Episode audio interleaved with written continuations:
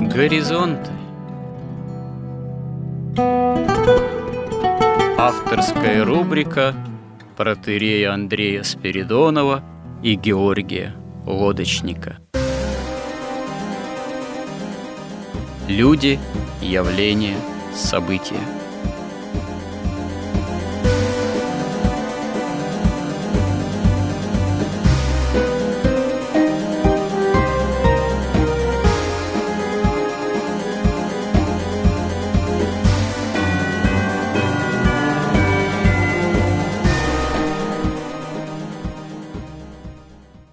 Добрый день, уважаемые радиослушатели. В эфире радио «Благовещение» и в нашей постоянной рубрике «Горизонты» я, протерей Андрей Спиридонов и мой постоянный добрый собеседник Георгий Лодочник. Продолжаем наши смысловые и словесные изыскания с целью достижения понимания нами именно христианского мировоззрения, христианского миропонимание применительно к тому, что происходит в современном мире, опираясь э, на библейскую историю, на именно библейское мировоззрение, потому что ну, очевидно должно быть христианину, что без знания основ библейской именно священной истории невозможно прийти осознанию того, что происходит в современности. Последний раз мы начали разговоры про монархию. Ну, монархия, оказывается, тема довольно любопытная, потому что, собственно говоря, исследовать, что такое монархия, в одном сюжете оказывается невозможно.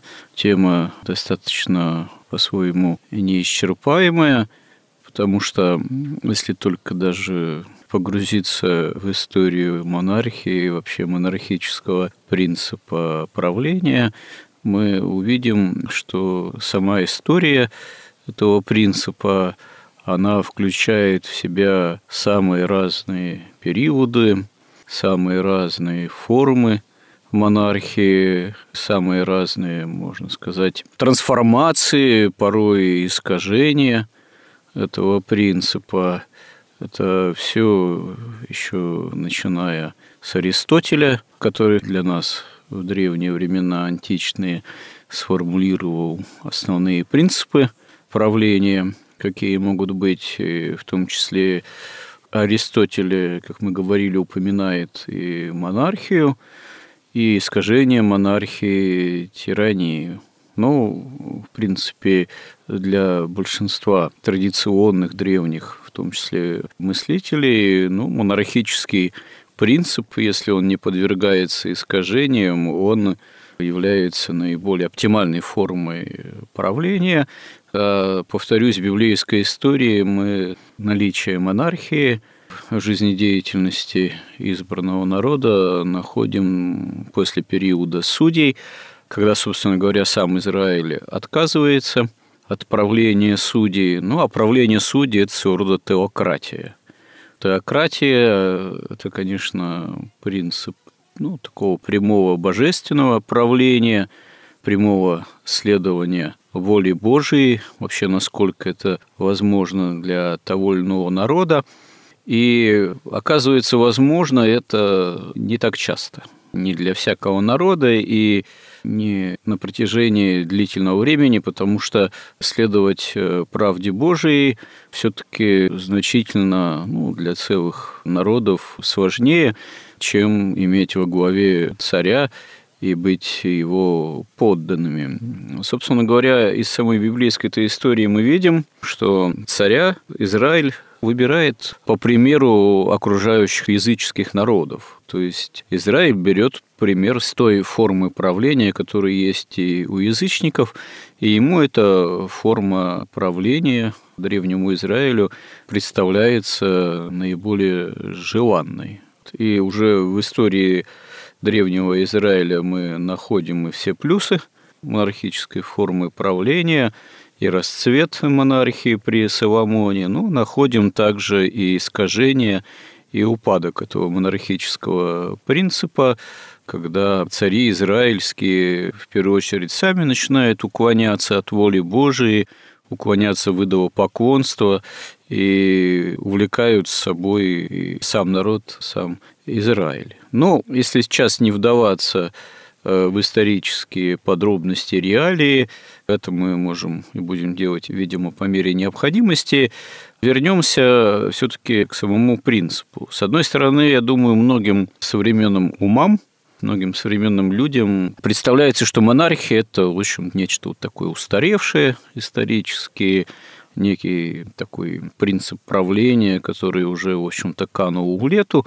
И хотя в списке современных монархий, государств, которые включают в себя так или иначе более формально, менее формально этот принцип, входит несколько десятков государств. Тем не менее, для большинства современных людей монархия – это что-то уже отжившее.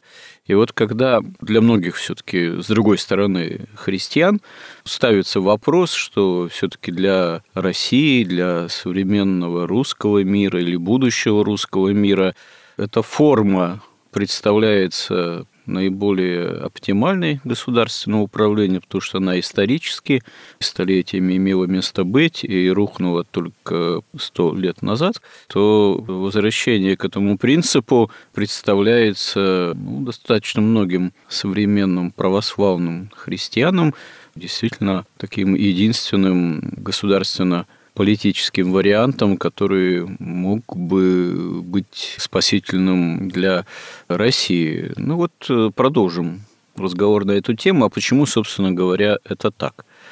Почему не демократия? Ну, почему не демократия? Это, в общем-то, понятно, потому что вообще само по себе понятие демократии и наличие там, по Аристотелю или не по Аристотелю реальной демократии в современном мире, как и монархии, поди-ка ее еще найди, если это просто не спекулятивные лозунги, потому что мы скорее, ну, мы об этом в прошлый раз говорили, найдем не демократию в чистом виде, а скорее всего некий олигархат, который в современном западном мире в особенности прикрываясь, повторюсь, лозунгами о демократии, собственно говоря, и старается править этим миром.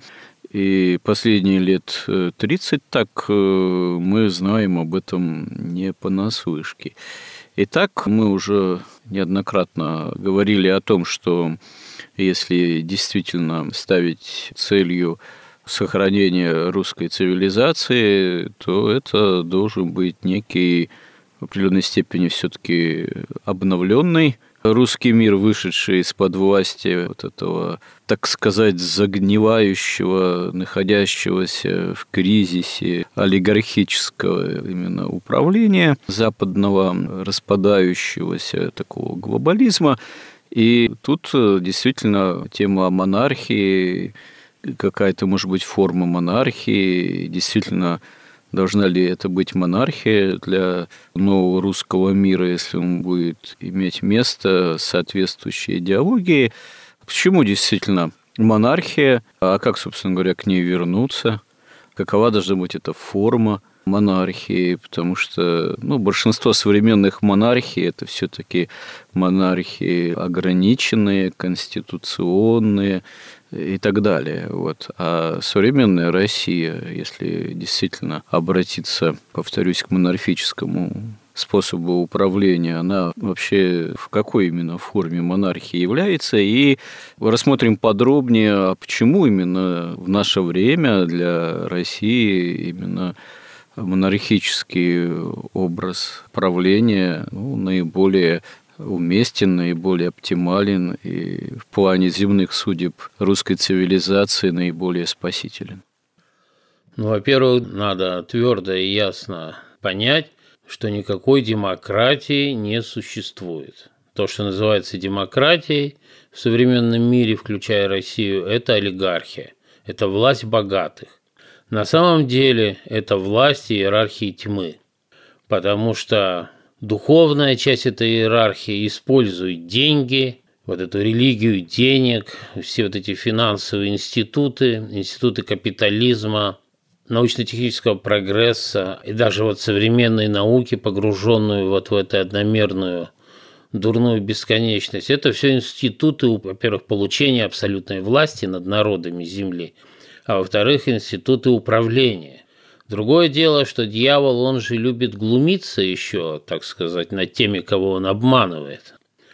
И вот, например, гомосексуалисты заявляют, что они друг друга любят. Но это, если представить, что это такое, но это в высшей степени глумление и над понятием любви, и вообще над человеком, и над человеческой природе. Да уж, лучше не представлять все-таки. Да, это в самом чистом виде глумление. То же самое демократия. Олигархии и вот этой тьме ей недостаточно просто взять и установить свою власть. Ей нужно, чтобы как бы ответственность за все то зло, которое эта власть несет в мир, принимал на себя сам народ который полностью в рабстве уже находится в этой олигархии. Все он устраивает вот эти выборы, которые являются ну, просто глумлением. Во-первых, ты идешь на выборы, там нет ни одного кандидата, которого ты знаешь, там нет ни одного кандидата, веришь которому. Там нет ни одного кандидата, который бы тебе не лгал вообще с самого начала и не пользовался бы в принципе пиар-технологией, которые изучают, кому что нравится, и надо каждому сказать то, кто, что хотел бы услышать. То есть они заведомо в этой части уже все построено на лжи. Вся демократия, человек идет голосовать, голосует, и я представляю, как в это время радуются бесы и веселятся, что они человека подвергают такому унижению. А вот как э, говорит один политолог, Америкой, ну, Соединенными Штатами Америки правят выборы. Это справедливое, как вы думаете, утверждение? Ну, а в Америке там все очень рационально. Там просто есть две партии. Все кандидаты на всех уровнях, они проходят сначала отбор олигархии. Туда никогда не попадает кандидат, так сказать, не согласованный с олигархией. Олигархии все равно вот этой олигархии тьмы, я имею в виду. Если у них все так рационально, вроде согласовано, а что же у них такие разногласия, мягко говоря, между демократами и республиканцами?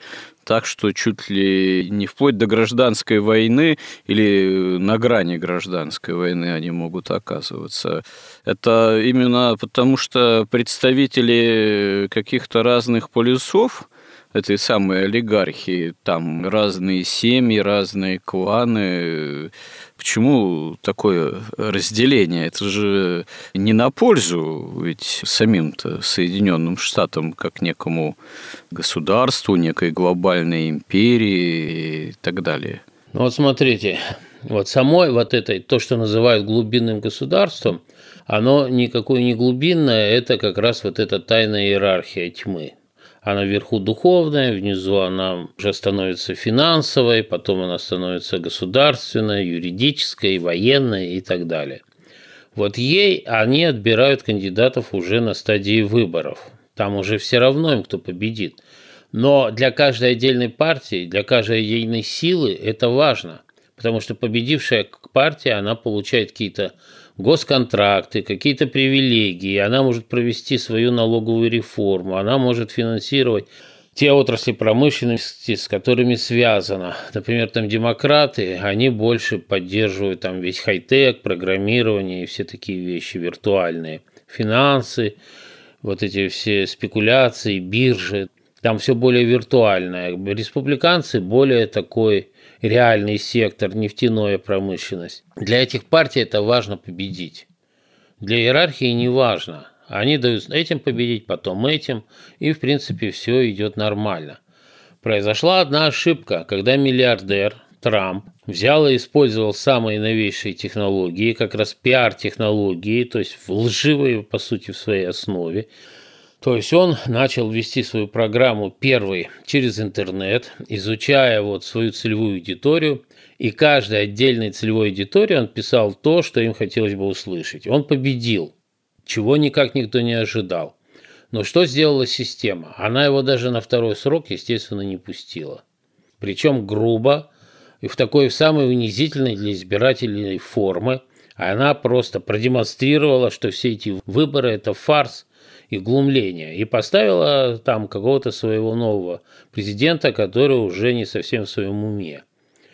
Но поскольку сейчас вся эта история наша находится в таком состоянии, что западные государства должны прямо творить зло в чистом виде, они должны устраивать вот эти вот локдауны во время искусственных эпидемий, они должны вводить санкции против, по сути, собственных стран и всего мира, они должны снижать производство под видом этой зеленой энергетики – они должны поддерживать вот эти сатанические ЛГБТ-повестки.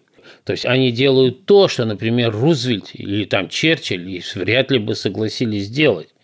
Поэтому они сейчас ставят таких клоунов, каких-то феминисток совершенно невежественных, людей, которые даже не то что не умные, они даже не хитрые, они просто исполняют как марионетки там самые простые команды и даже, похоже, не понимают то, что они делают. То есть фактически Запад находится, так сказать, в режиме ручного управления уже вот этой иерархии.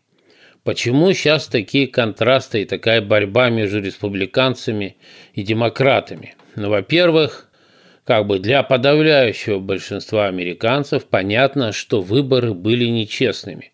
Американцы все-таки верили в свою систему, в свою американскую мечту, в свою демократию, в свободу равенства, хоть и лицемерно, но верили. Теперь они поняли, что их просто всех обманули. Они жаждут реванша.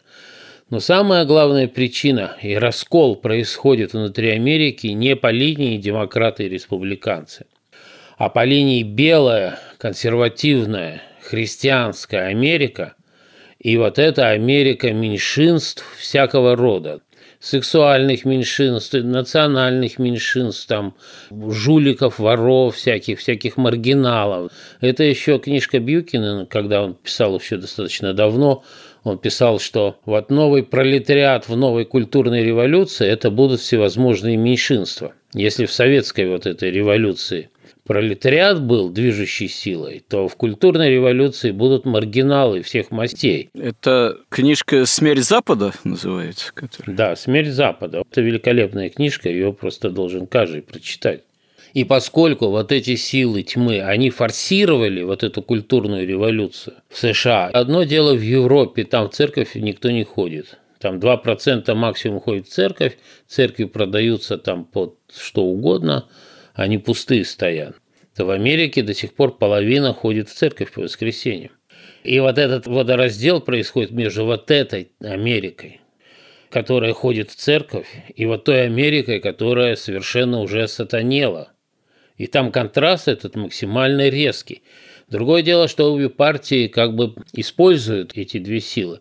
Демократы, они всецело на стороне вот этих всех лесбиянок, гомосексуалистов, там всяких отчепенцев, да, феминисток, проституток, ну и всего подобного республиканцы используют вот этот вот белый электорат, тем более, что они все-таки связаны с реальным сектором производства, а не с фиктивным, виртуальным, который не привязан вообще никакой стране, никакому народу. Ну и, что называется, более традиционные ценности. А традиционные ценности – это, скорее, все-таки христианские, получается. Ну да, и вот мы знаем, как первый ведь еще при этом русский хоккеист взял и не одел вот эту радужную форму.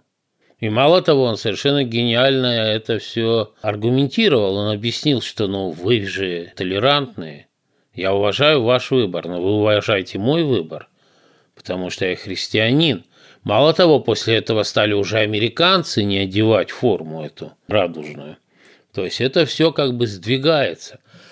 И в Америке, да, обострилась эта борьба, потому что там и губернатор Флориды издал указ, там, который отменяет все вот эти вот принципы дискриминации белых в интересах черных, все эти принципы раннего воспитания сексуального или растления раннего сексуального. То есть многие штаты стали принимать законы о запрете абортов – то есть как бы там действительно начинается война между консервативной, настоящей Америкой и вот этой как бы культурной революцией, которая вышла на свои пики.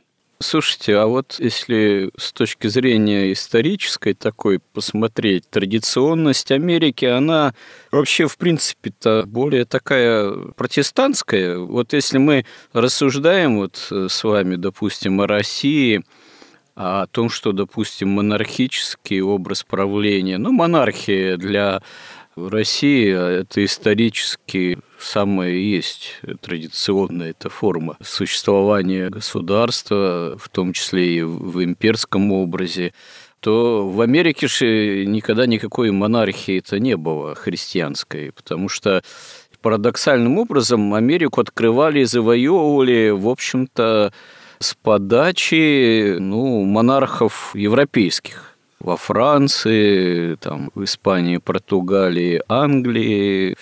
Тогда были уже поздние формы абсолютизма, что называется, исторические. На эти формы э, распалась некогда единый монархический образ э, Римской империи, ну, правления. И, собственно говоря, открытие завоевания Америки было во многом инициировано вот этими абсолютистскими монархиями Европы. Но в процессе освоения завоевания Америки никакой монархии, как я понимаю, не возникло, а в конечном счете был вот именно вот этот проект новейший, демократический, американский, осуществлен, который, ну, имеет место быть э, как э, политическая форма, декларация свобод э, демократических, ну, вот утвержден. И до сей поры со всякими ну, теми или иными поправками в Конституцию так и существует. Но получается, что для Соединенных Штатов-то современных традиционная форма правления, она изначально вот эта вот якобы демократическая, а по сути это олигархическая все-таки. А что ж тогда для Америки является в этом смысле христианской традицией при взгляде изнутри на саму государственность американскую? И каковы тогда у нее перспективы? Начнем с того, что Америка – это чисто масонский, чисто каббалистический проект с самого начала. Америку основали масоны, как именно такой полигон, на который они отрабатывают технологии управления всем миром.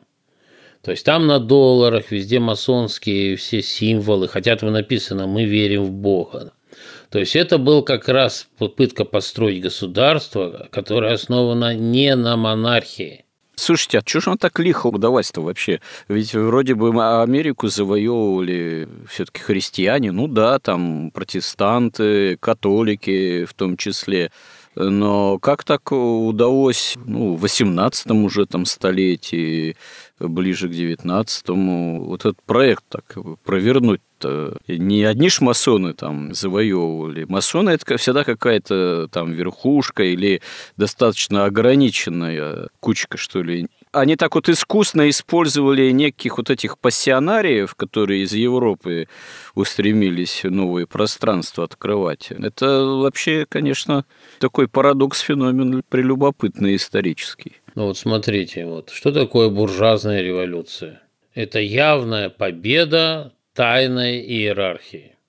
То есть она происходит тогда, когда вот тайная иерархия, вот эта тайная иерархия, понимаете, вся темная иерархия, она всегда тайная. Вся светлая иерархия, она всегда явная. Монархия, она всегда явная. Вся истина и принципы, они одинаковые для царя и для последнего крестьянина.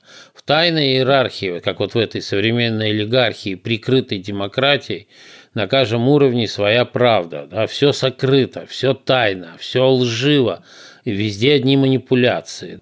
То есть, когда происходит революция, это значит уже большая часть элиты, например, там Англии, они уже стали, по сути, по своей, по духу своему, уже стали ростовщиками, их уже купили. То есть фактически страна уже находится под полным управлением вот этих сетевых структур тайных.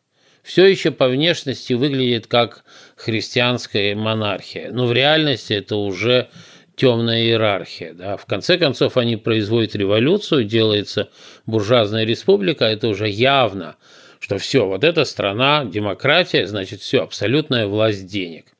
И к тому времени, когда начался проект Америка, Европа была практически уже полностью подчинена вот этой тайной ростовщической власти. И как раз капитализм, он очень быстро начал процветать, в том числе в Америке, все эти принципы. Другое дело, что там в США масоны, они же не глупые же люди, это не комсомольцы и не воры в законе, и не коммунисты. Это очень образованные люди, поэтому они построили очень рациональное государство, основанное именно на свободе первоначально.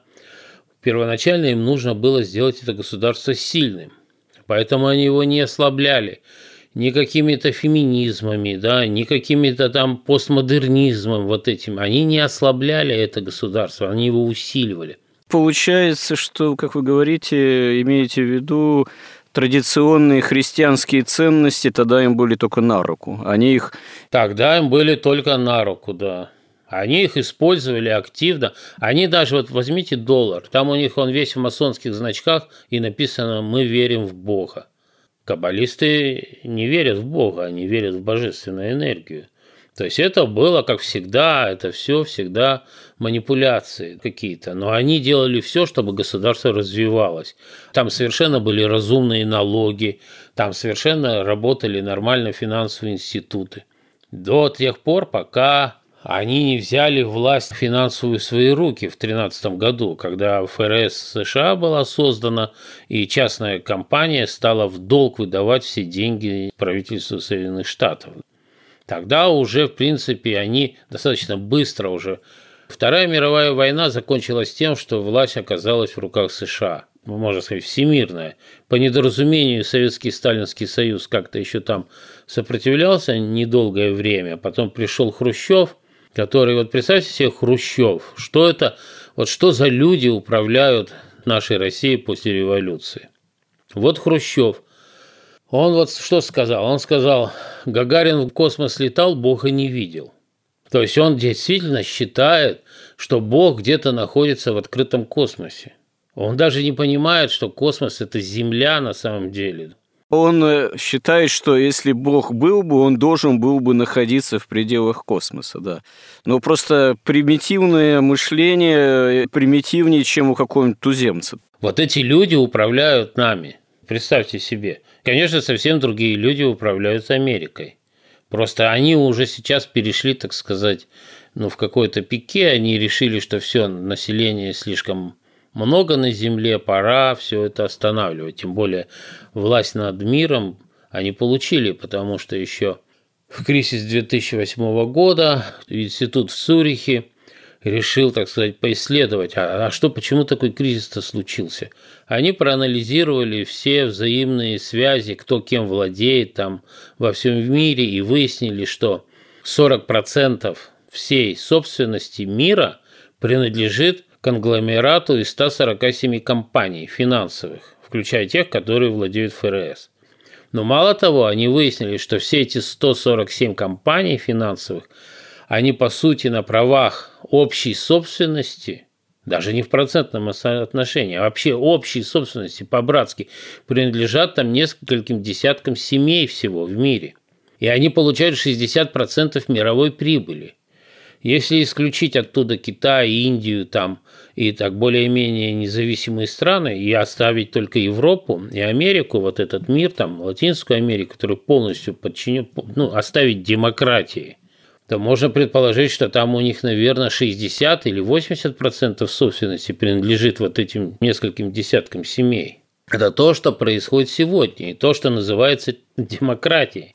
Если вы хотите бороться вот с этими десятками семей, вот этими силами, которые, так сказать, во-первых, ну и создали этот, этот США, они победили в Первой мировой войне, во Второй мировой войне в том числе, положив на поле боя миллионы наших русских солдат. Да, и потом они сейчас получили власть уже и над нашей страной. Ну да, победили действительно в великих войнах этих мировых, сами на поле боя участвуя в этом в минимальной степени вообще.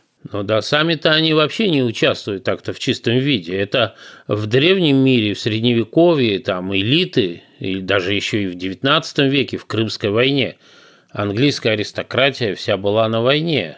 И там какой-то маршал положил там э, всю кавалерию, то есть всю элиту Это не совсем, мне кажется, с вашей стороны буквально справедливое утверждение, потому что во Второй мировой войне все-таки некоторые элиты западные принимали прямое участие. Известно, что, например, в битве за Англию, имеется в виду воздушной битве, там многие летчики, например, и павшие английские в, в этой битве были достаточно высокого аристократического происхождения. Это, собственно говоря, факт. Но это на фоне миллионов, конечно, единицы.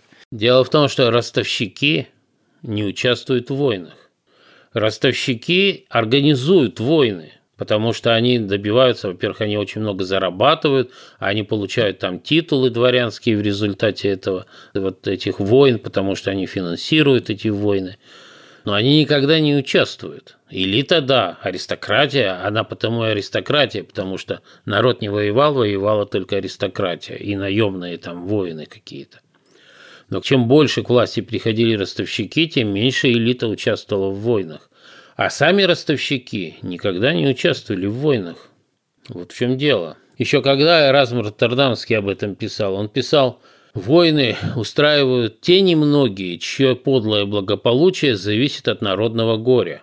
Это просто принцип войн, вот принцип ростовщический, что именно народное горе приносит ростовщикам деньги. Это верно. И современная война наша с Западом на Украине это в особенности, я думаю, к сожалению, иллюстрирует. Да, такое впечатление создается, что она произошла не по воле там каких-то наших элит, а по воле как раз вот этой олигархии тайной, которая все срежиссировала, и ей невыгодно просто, чтобы эта война закончилась. Им выгодно, чтобы санкции продолжались, все связи логистические, мировая торговля ограничивалась, чтобы производство в мире падало. Им это именно нужно. Им нужно, чтобы русские друг друга уничтожали. И им, конечно, нужно, поскольку в России существуют некие силы, насколько эти силы действуют осознанно, понять даже невозможно. Но эти силы противятся, упорно противятся вот этой мировой власти. Поэтому им надо покончить с Россией в результате. Расчленить ее на части, изъять отсюда ядерное оружие, и она останется навечно колонией. Да? После этого Китай лишится ресурсов и тоже придет на поклон к этой мировой иерархии. То есть план такой достаточно прозрачный. Поэтому Соединенные Штаты до какого-то времени, вот пока мировая вот эта элита темная, сатаническая, не получила вот эти свои 40% мировой собственности и 60% мировой прибыли, она развивала государства свои.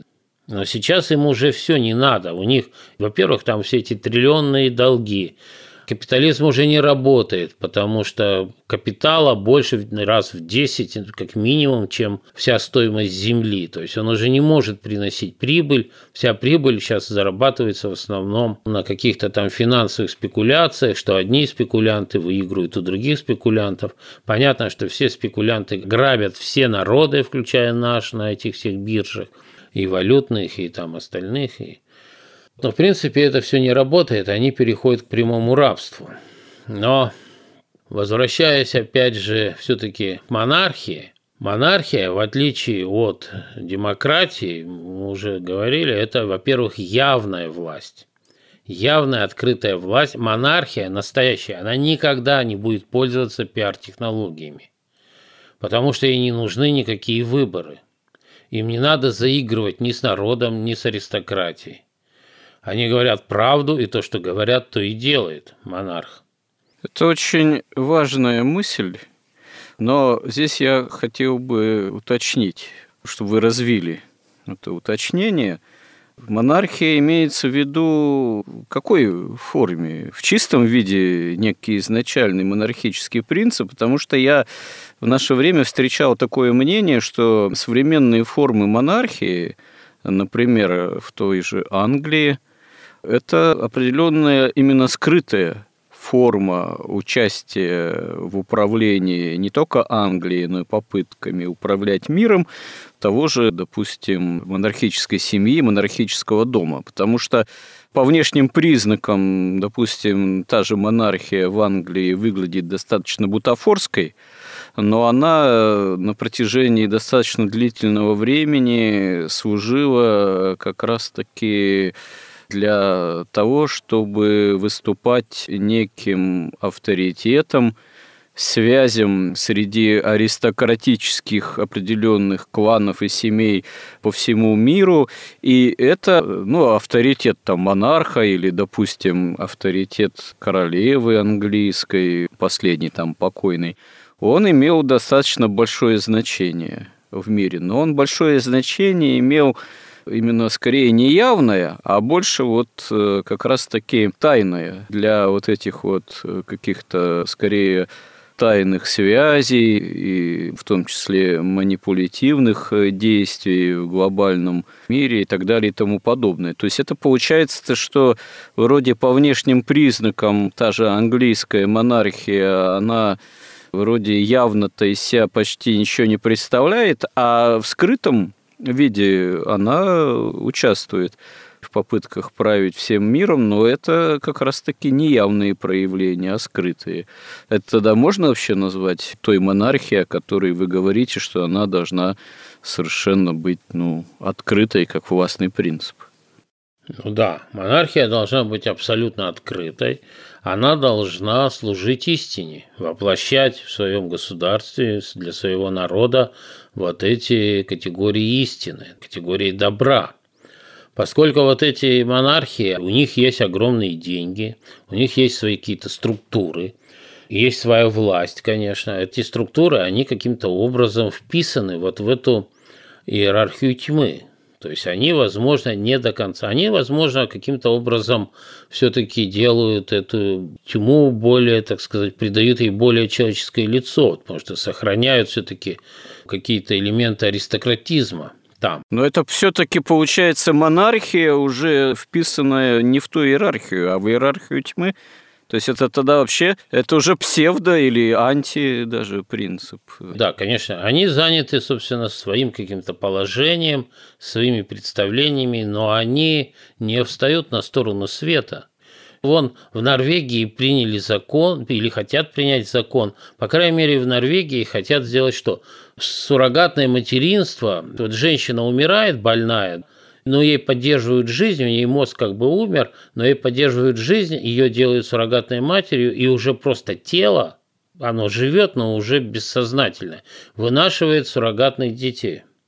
Ну да, имеется в виду не просто больная некая, а находящаяся в состоянии комы, когда все органы человека, сам организм функционирует, но человек э, подобен, что называется, овощу, он не может прийти в сознание, то вот его и предлагается использовать в качестве такого носителя для суррогатного материнства, разумеется, без испрашивания у него согласия, потому что согласие это получить невозможно. Вот. Но это уже, да, это уже, я не знаю, как такого рода извращение, извращенное мышление можно назвать. Это, наверное, какая-то уже вершина развития демократии в кавычках или не в кавычках.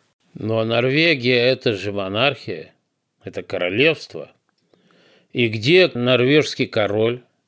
Что он выступил на стороне света, на стороне Христа, на стороне истины и правды, что ли? И он молчит, его нет. А где английский король сейчас уже? Он, что ли, как-то возмутился? Где все эти монархии? Они вообще им все равно. Они скоро будут еще ходить в этих радужных платочках. Нет, это не монархия. Какой должна быть монархия? Вот Константин Леонтьев в своей работе знаменитой, которую надо в школе изучать обязательно, «Византизм и славянство», он писал, цитату такую хочу привести, от лица как бы турок, он же был послом в Турции, он как бы от лица турок пишет «Верьте мне, Россия будет до тех пор сильна, пока у вас нет Конституции». Я боюсь России, не скрою этого от вас. И с точки зрения моего турецкого патриотизма, от всего сердца желал бы, чтобы у вас сделали Конституцию. Но боюсь, что у вас государственные люди всегда как-то очень умны. Пожалуй, никогда не будет Конституции, и это для нас, для турок, довольно страшно. Вот настоящая монархия. Там не должно быть никакой конституции, там не должно быть никакой думы.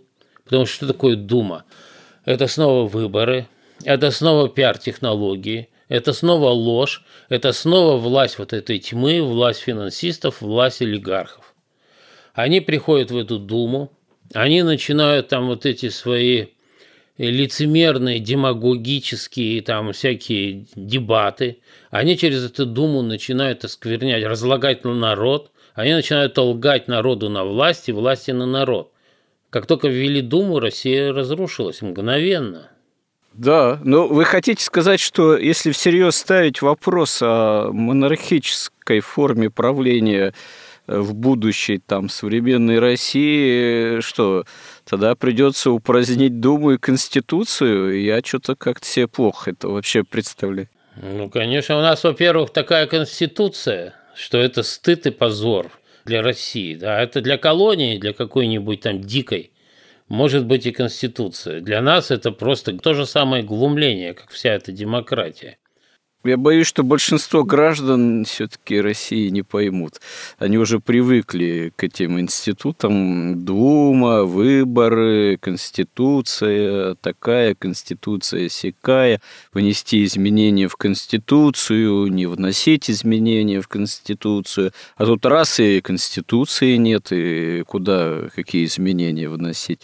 А нельзя ли вообще, если такую цель ставить э, на государственном поприще, что надо будет вводить монархическую форму управления, постепенно двигаться. То есть, э, может быть, уместно сперва речь вести все-таки о конституционной монархии или требуется сразу монархия так монархия?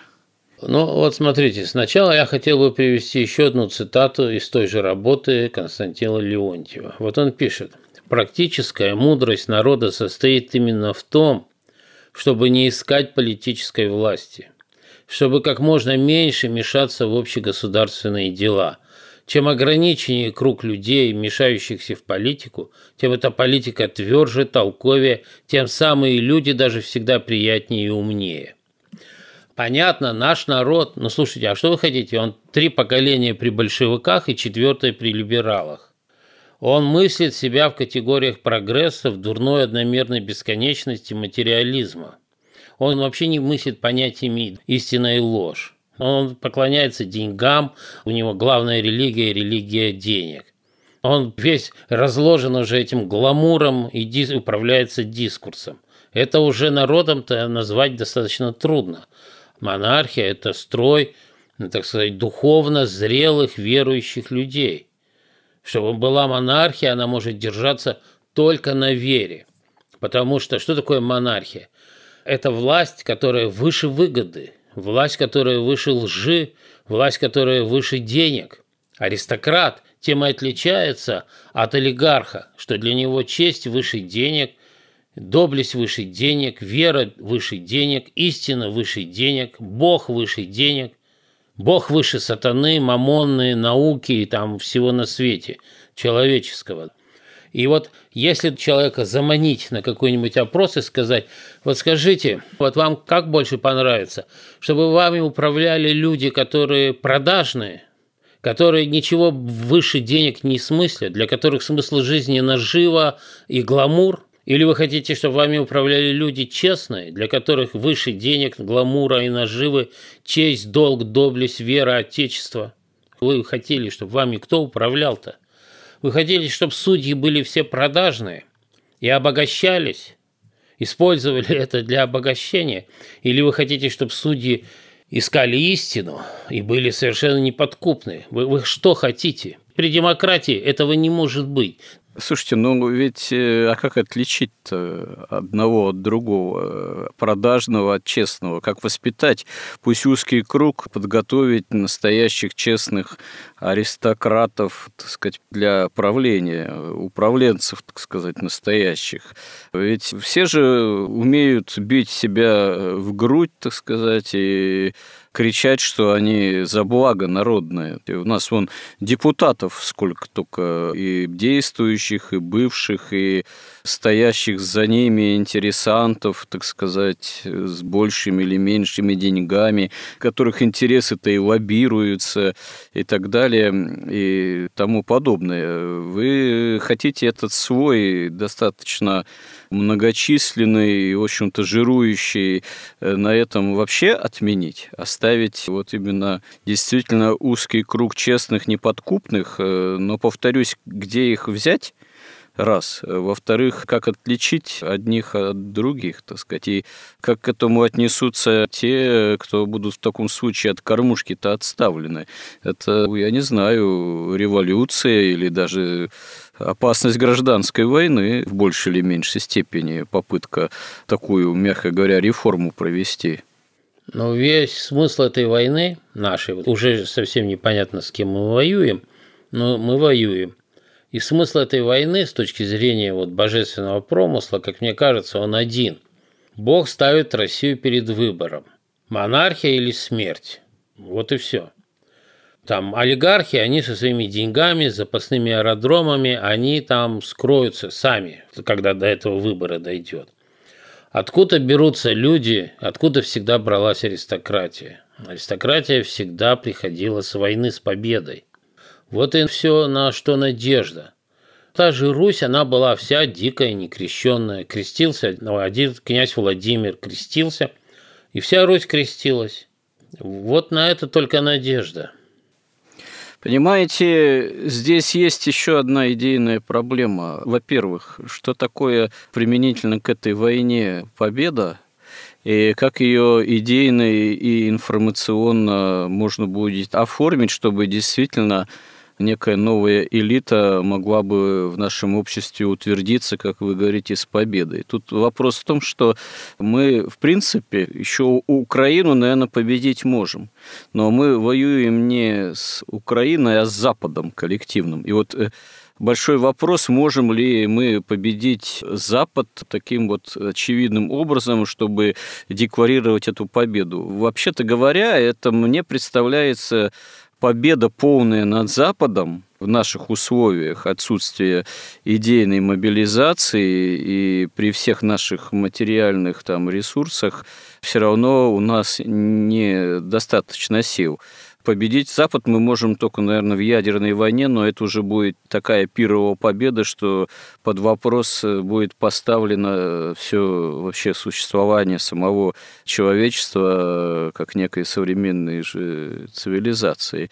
Поэтому тут довольно сложный вопрос, и ответы на него, наверное, не вполне еще очевидны, но у нас то время, как всегда, заканчивается наше эфирное, поэтому об этом, наверное, стоит попробовать поговорить поговорить в следующем нашем сюжете, если Бог даст. Ну, кратко я бы все же сказал, что, конечно, вся надежда на чудо. Где взять людей, у которых есть честь, долг, доблесть, и которые не продажные? Только там, на войне, на войне с Украиной.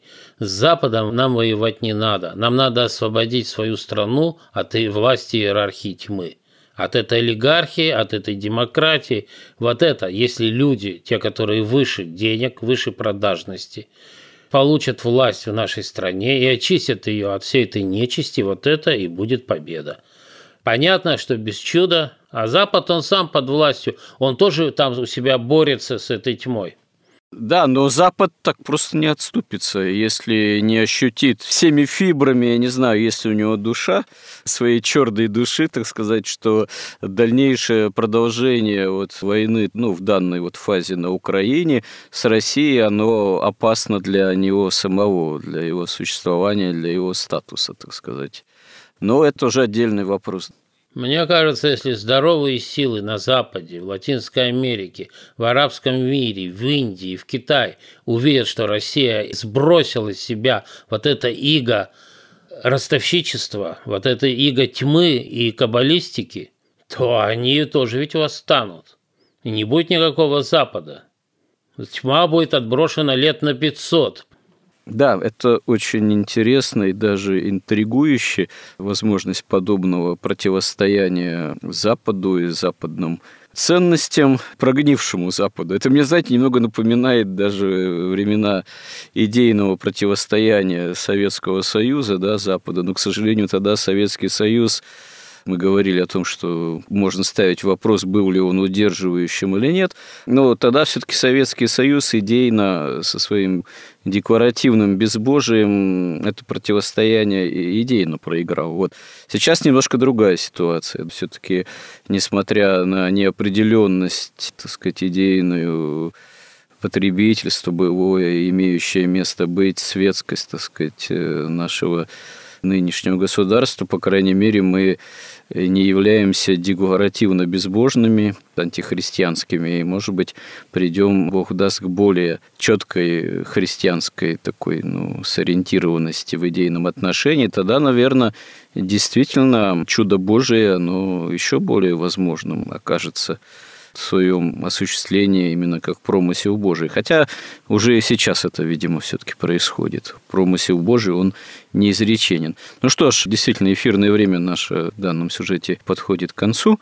Э, тема очень интересная. Я думаю, мы постараемся ее продолжить э, в следующий раз. Спасибо всем, кто с нами, кому интересны эти наши размышления, разговоры, и кто нас поддерживает. И храни всех Господь. Горизонт на радио Благовещение.